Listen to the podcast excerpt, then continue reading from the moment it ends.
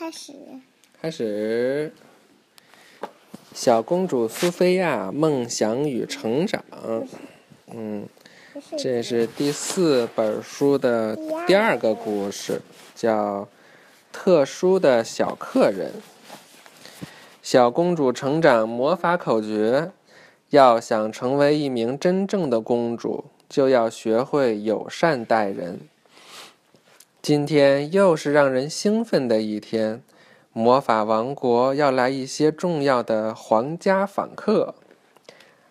包里克国王和艾达王后马上就要到了。美兰达王后对孩子们说：“包里克国王。”国王和王后会带来一位特殊来宾。罗伦国王说：“我希望你们友善地照顾他，让他感到像在自己家一样舒服自在。”这个特殊来宾很有可能是一位公主，安博对苏菲亚小声说道。这时，皇宫外面响起了迎宾号，客人们来啦！苏菲亚兴奋地叫起来。只见一辆豪华的马车停在了城堡门前，包里克国王和艾达王后缓缓走下了马车。怎么没有看见公主啊？安博奇怪地想。这时，一只独角兽从马车上跳了下来。艾达王后笑着说：“这是我们新养的独角兽宠物，它的名字叫叫珍宝，希望你们不介意帮我照看它。”独角兽，你你你你这是不是也是独角兽呀？子月，不介意啊，就是他们很希望他们很想帮助照顾他。可是他的独角比他的独角长。真的。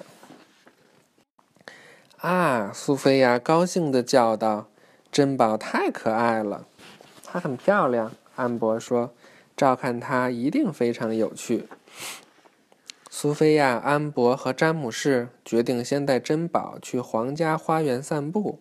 可是珍宝不知道什么是散步，她只顾着追着小鸟乱跑，路上还吃了很多花儿。突然，珍宝发现一个喷泉，他感到很好奇，便跳了进去。出来的时候，他还调皮地在安博旁边摇了摇身子，溅了安博一身水。“嘿！”安博大叫道，“快停下来！”“我想起来了。”詹姆士高兴地说，“珍宝可以跟我们玩扔飞马蹄游戏。”说着，詹姆士便拿起一个飞马蹄扔了出去。哦，原来安，原来詹姆士扔这个是要想跟这个独角兽玩是吧？不是比赛呢。珍宝根本不懂什么是扔飞马蹄游戏，他看见马蹄铁飞了出去，便本能地跑去接住，送回到詹姆士的面前。哎，他还不懂扔飞马蹄的玩法，詹姆士无奈地说。安博有了个新的主意，我们可以带着珍宝玩装扮游戏。戴上帽子，穿上短裙，珍宝会变得更可爱的。珍宝听了，却把安博的帽子咬了下来。“不，珍宝！”安博尖叫道。安博试图夺回自己的帽子，但珍宝衔着帽子已经跑远了。珍宝在宫殿里来回乱跑，最后他跳到了钢琴上，还咬住了挂毯，真是够淘气的。照看珍宝一点都不好玩，詹姆士垂头丧气地说，他把一切都搞得乱七八糟。安博补充说。珍宝听到他们的话，沮丧地垂下了头，他头上的角也变得暗淡无光。他伤心地跑到挂毯后面躲了起来。可是，我们答应爸爸要好好照顾他，让他像在家里一样舒适自在的。苏菲亚提醒詹姆士和安博道。但是我们给他安排的他都不喜欢，安博生气地说。这句话提醒了苏菲亚。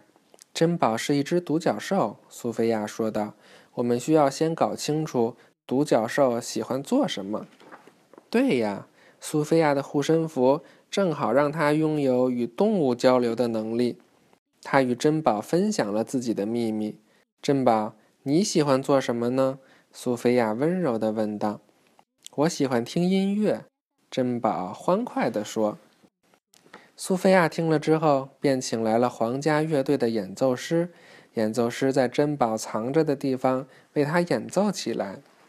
苏菲亚、安博和詹姆士随着音乐跳起舞来。渐渐的，挂毯被拉开了，珍宝从挂毯后面出来了。她看起来很高兴，她的脚又开始闪闪发光了。耶、yeah, 苏菲亚抱着独角兽大叫道，我们做到了，让珍宝感到像在家一样舒适自在。因为你猜出了珍宝喜欢做什么，詹姆士笑着对苏菲亚说，你真聪明，看到珍宝开心，我们也很开心。接下来的时间里，珍宝和宾客们一直被音乐和舞蹈环绕着。